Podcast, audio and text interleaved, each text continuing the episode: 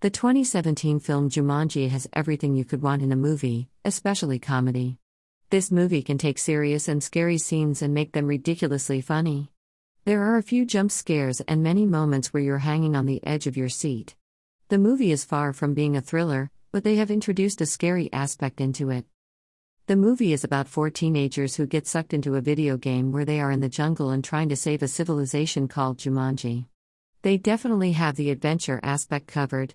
Along with great music and effects to add suspense, the movie also stars talented actors such as Jack Black and Dwayne Johnson.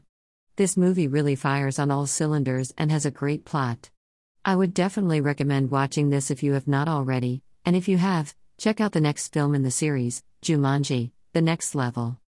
Bookmark